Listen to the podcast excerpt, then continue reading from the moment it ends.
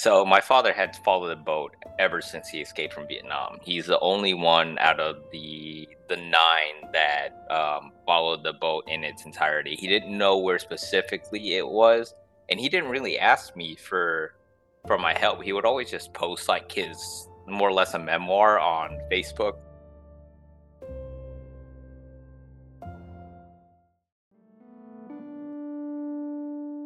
You're listening to Stories of the Vietnamese Boat People. Hi, I'm Tracey Nguyen Mang, and welcome back.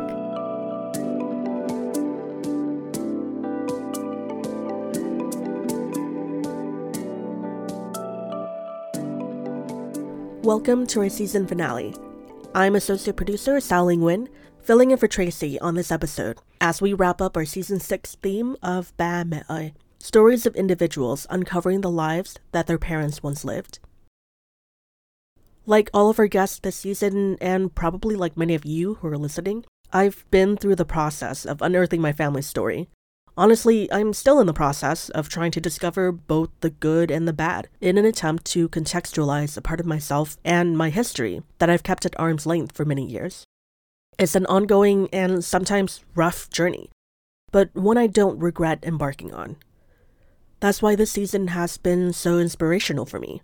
Learning about other people's journeys of discovery has been relatable and encouraging. I hope these stories have also inspired you or have brought you comfort in knowing that you're not on this road alone.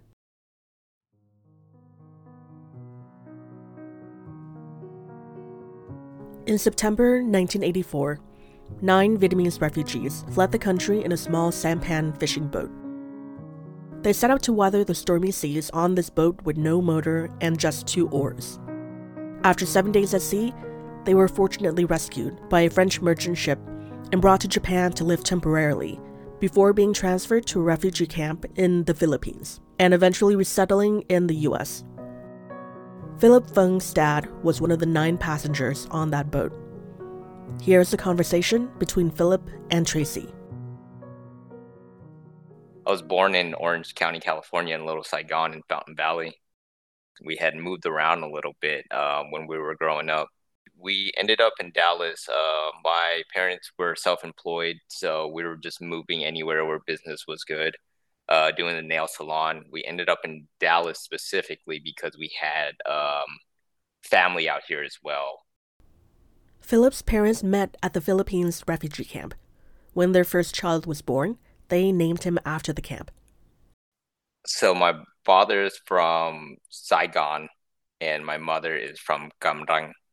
So my father was in his 20s when he left. I thought he was a little older. Uh, my mother, I believe, was around the same age. I don't know about too much of the life in Vietnam. I just more recently found out um, how they escaped and why they escaped and what was going on. During the war in Vietnam, he must have been a teenager then. I believe he was 14 years old, and he was actually there during the uh, Tet Offensive. So as I learned it, learning how he was um, running, scrambling through his neighborhood, trying to figure out where all his friends and his family were, it was just utter chaos. So it um, it made me see him in a different light for sure because I, I mean that was like the peak of the war at that time. He was just scrambling house to house trying to figure out where all his friends and family were. He didn't really know what was going on at the time. Like he kind of knew there was conflict and everything. I believe at that time he had already lost both of his parents so it was just him and his siblings just trying to take care of his of each other. And did he tell you how his parents died? No, we haven't had too much discussion about that. Um, the only death I know about was my older uncle, but he kept that from me and my family for a long time because, um, unfortunately, he had taken his own life uh, before I was born. He's the one who was in America first and was able to help sponsor my father and my family to get over here. Um, shortly after that, he had gone back to Vietnam to get my grandparents' ashes came back to California and then took his own life shortly after that. Um, that's as much as I know about that story, and it breaks my heart a lot. And that must have been so hard for your dad, too. When he told me the story, he told me he used to cry in the shower every night. And obviously, he didn't really discuss that with us. Um, he just kind of kept it to himself. My mom's life, she lived out in the countryside, so it wasn't as chaotic as that. But uh, the stories her and um, her sister told me as they were fleeing Vietnam was different from my father's, right? Because my father was on his own small little boat, you know, little sampan boat, but she was a part of like one of the bigger refugee escapes. But just hearing the stories of like uh, cannibalism on the larger boats and um, the women being scared of getting raped on the boat, it you know, it really opened my eyes to the hardships that the Vietnamese women had to endure through all this. My father chose to leave because he was just sick of the communist regime. He I mean, Vietnam was like growing more or less into you know a free democracy before all this, right? And he, he he's a smart guy. Even though I don't get along with him, he's a very smart person, and I respect everything that he's ever done. Um, he knew what it was kind of like to you know live your own life without being told what to do and told when to eat and how much food you're going to be having he was just sick of it at that point him and eight other people decided they were just tired of this and they'd rather die out at sea than live underneath this communist regime. And do you mind if I ask how come you and your father don't get along? He just really wasn't there for me whenever I was growing up. I just didn't understand a lot of what was going through his mind as he wasn't uh, around for, for me and my siblings. I, I know now he's tried his best. I just didn't know it at that time but he wasn't a fatherly figure for me and it could be the fact that he really didn't have one when he was growing up anymore you know i'm a first generation vietnamese american i grew up in little saigon which is a blessing to me i didn't realize it until i was much older i was able to grow up in a community with nothing but vietnamese people around me i didn't speak a lick of english until i went to school and we moved around a lot so i wasn't really able to establish a lot of uh, friendships and um, a sense of belonging anywhere. At one point, Philip's family moved to Louisiana. We lived up in Bridge City, so you know, right across the the bridge from New Orleans, north of it. The reason why we moved was there were just gunshots everywhere, and my mother was just not having it. She's like, "We're leaving. We cannot stay here." And now looking back at it, specifically right now, I understand completely, especially after fleeing Vietnam, that's not a neighborhood she wanted to raise her children in. So after Louisiana, we had a short stop in Illinois and Chicago. Uh, we had some family up there. I'm not sure exactly who they were, but I just remember being up there for a few months. And after that, our next stop was uh, Minnesota, Minneapolis. Or they decided to open up their own nail shop. I remember I was, since I was the firstborn, I was a translator. We're sitting there with what was it like twenty, thirty thousand dollars in cash in a fanny pack in a very sketchy neighborhood in Minneapolis. You know, trying to trying to broker the deal. You know, to get this uh, commercial spot, and uh, that's where we uh, opened up our first nail salon. And uh, it was actually very successful. I remember there was an article. Jesse Ventura was the governor saying it was the best minute, uh, nail salon in Minneapolis, and after we sold it, it still was successful. It's still there to this day um, the culture I identify with the most is um, pretty much the city, the city and the projects. Um, Vietnamese people, especially with the way my family was, we didn't have a lot of money coming over here being sponsored. So we're just uh, picking the areas that we could afford. And unfortunately, they weren't the best areas. So um, after I moved around, most of my friends I grew, grew up with were black um, and they became less and less Vietnamese oriented. I would only speak Vietnamese at home, so that's where I felt the most Vietnamese. I just had to raise my little brother and sister, uh, which irritated me to an extent, but it also prepared me to become a parent. Um, I have a, a son now, so I'm blessed to have him in my life, but it was like I said, a sacrifice to my own childhood because I wasn't able to do the things I would have liked to do as a um, as a child. By the time I was um, uh, in my teens, I was going to the parent teacher conferences because they just didn't understand um, English. You know, they were just, especially when they were handing out flyers in English, they're like, "Hey, you need to translate this for us. Like, we we don't know what's going on." starting to take them to like doctor's appointments after I was uh, able to drive to make sure they were okay and just doing things like that for them. I got to take care of these kids and make sure that they're fed and you know they got everything that they're doing. Uh, help with sitting down there, helping them with their homework and stuff. What's your relationship like with your younger siblings today? we we're all really close. Um, it might be a Vietnamese thing, but we don't talk all the time. But when we're together, it's just like it feels like home. Like I, I love them both. I have their names tattooed on my chest. Like they they were everything to me. They still are everything to me. I love that. You're like their anh hai. Is that what they yeah. call you? Yeah, yeah. My little brother, not so much, but my little sister for sure. I was in the military from 2008 to 2012. I was in the Marine Corps right out of high school. I graduated high school early. Um, so by the time I went, I had just turned 18. So tell me why you chose that career path. Um, so I I ended up choosing it because I didn't feel like I had much else going on for me. And looking back at it, I had a lot going on for me. I just didn't realize it. And plus, I felt like we couldn't afford college. I could have joined any other branch and chose any other job realistically, but I chose the infantry. Um, but that led me to deploying in Afghanistan in 2010. Going to war was actually what I wanted to do, what I uh, what I felt like I was really good at. How did your parents react? They they were blindsided because they had they had no idea that I wanted to do something like that, but they didn't know anything about me Do they weren't really there. I played basketball, soccer, baseball. I played like almost all the major sports. They never came to one game. That crushed me when I was little, but I just didn't want to talk to them about anything anymore. So by the time they just had to sign some paperwork, and I was like, I'm I'm going whether if you want me to or not. Like I just don't want to be here anymore. On August 15th, 2021, US troops were set to officially withdraw from Afghanistan. Taliban leaders entered the capital city of Kabul, and the Afghan government collapsed, leaving many civilians desperate to flee the country. This is the moment when Philip's feelings about his parents began to change.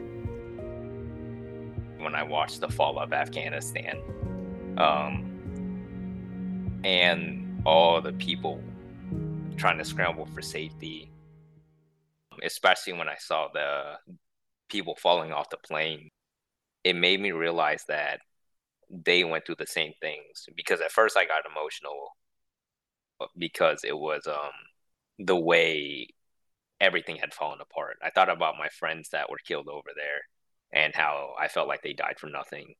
And then it started creeping into me. I'm like, this was just like Vietnam. America just pulls out and the people are just left to suffer. And what were they there to begin with for?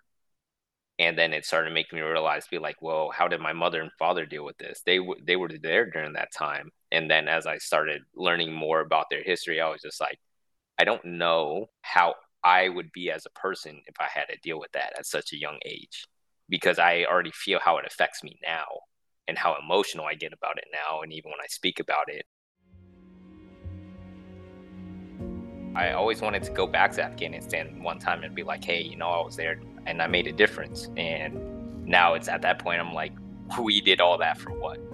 You know, for people to suffer, for people to to end up with just the the physical, emotional scars.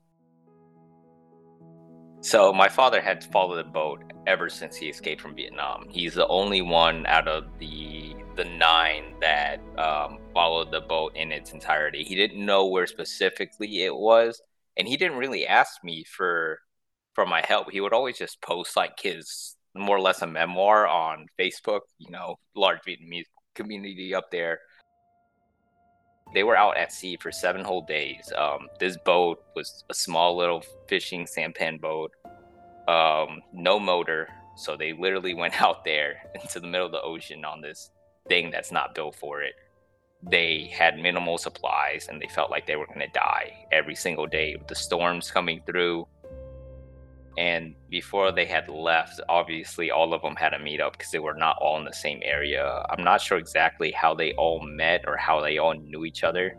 Uh, they were being hunted down while they were trying to escape. Um, they they all met at the boat and then they fled out. Uh, I don't know specifically from what city they fled out from, but they they met up and then they they went out into the ocean.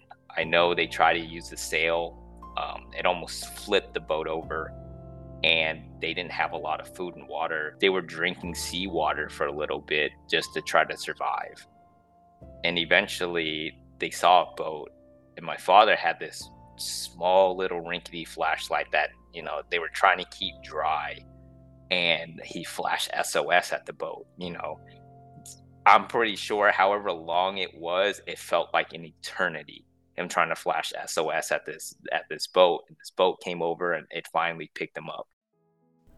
The refugees were picked up by a French merchant ship and tugged to Japan. From there, eight were transported to the Philippines refugee camp, while one chose to stay in Japan, where they remain to this day.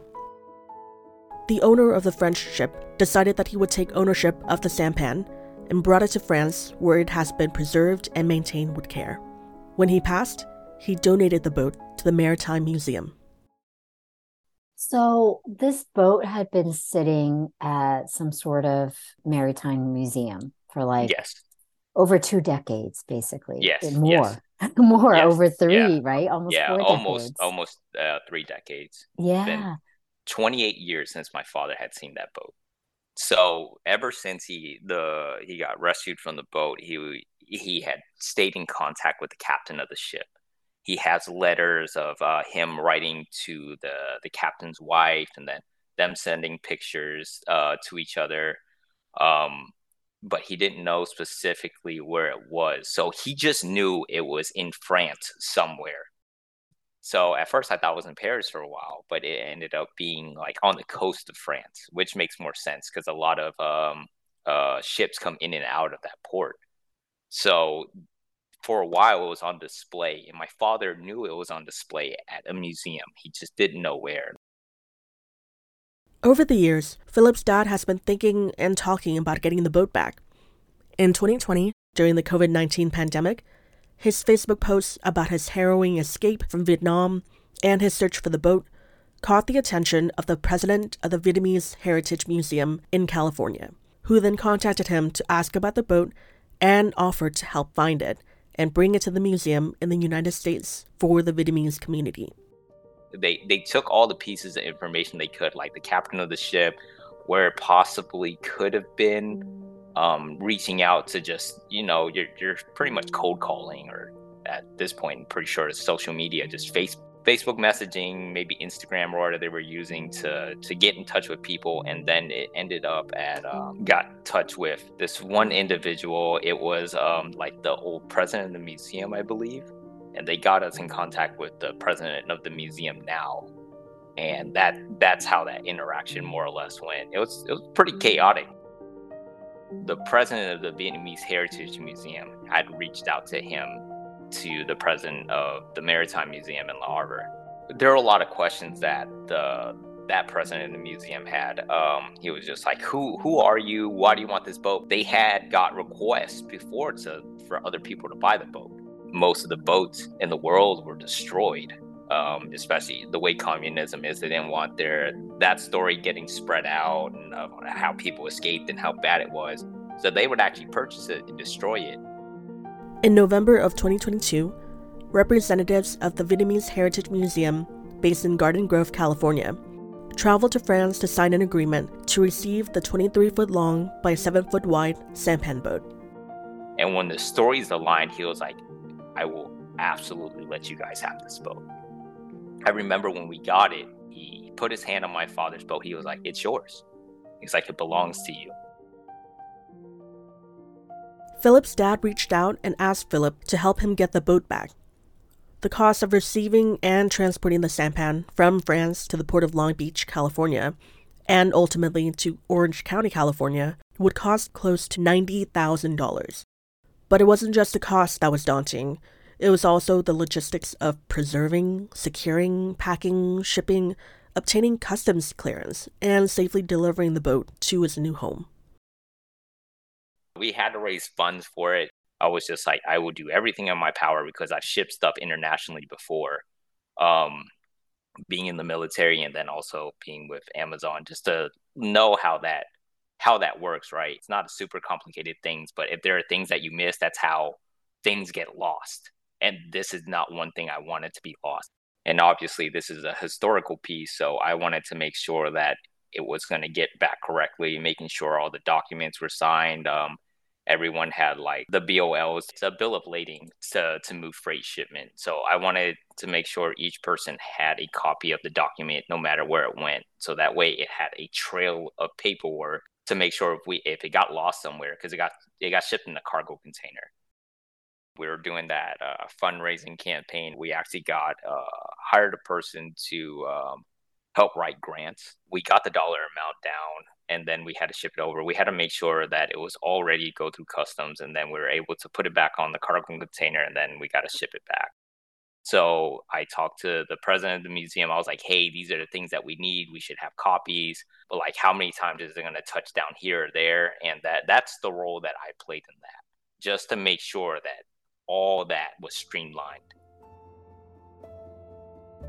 I fortunately got to meet them because they all survived um, at the boat reveal ceremony at the Vietnamese Heritage Museum. Uh, some of them got to fly out. Um, one flew out from Japan because he had stayed there. Um, one uh, family flew out from Australia. Just the children, the the people that were on the boat and didn't get to make it, um, and then some people from around the U.S. This sampan boat is the only one in the world that actually has a story still tied to it.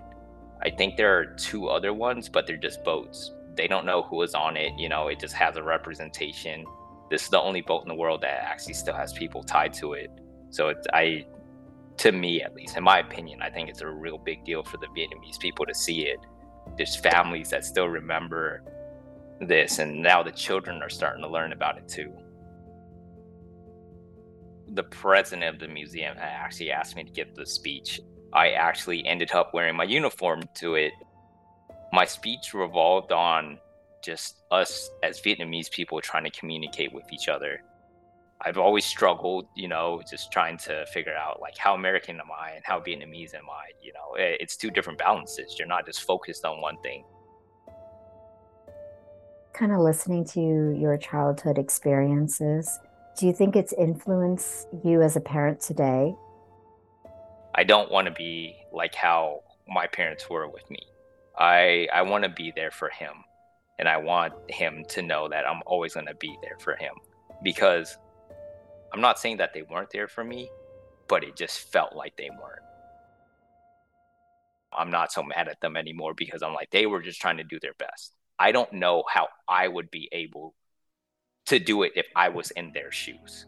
So there's been a lot of forgiveness and just trying to understand more.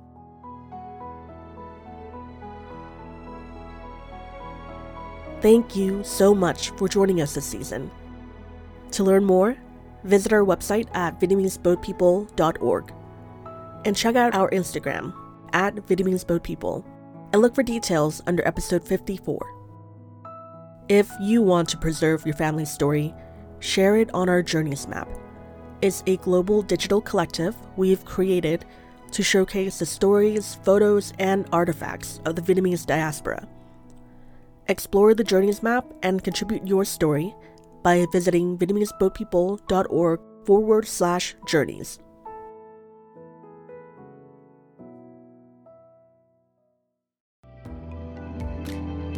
I'm Tracey Nguyen Mang, and thank you for listening. If you enjoy the show and want to support our mission, please consider making a tax deductible donation on our website. Your support helps independent shows like ours continue to amplify stories from our community. And please take a moment to rate us and provide us feedback wherever you listen to the podcast.